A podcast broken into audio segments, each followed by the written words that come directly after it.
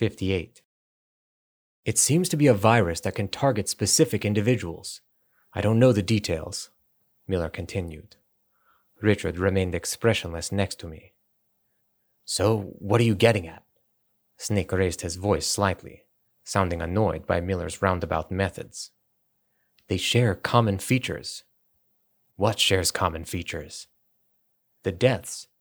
The Arms Tech president and the DARPA chief, or I guess I should say decoy octopus. They both died of what looked like a heart attack, right? Yeah. Well, it seems that a death by foxdie virus looks like a case of heart attack. After a moment, Snake spoke up. Are you saying that Naomi was the one who set this up? Snake, think. Did Naomi give you any kind of a shot? The nanomachines, Snake murmured. Snake had, in fact, been injected with nanomachines and anti hypothermia compound before the start of the mission.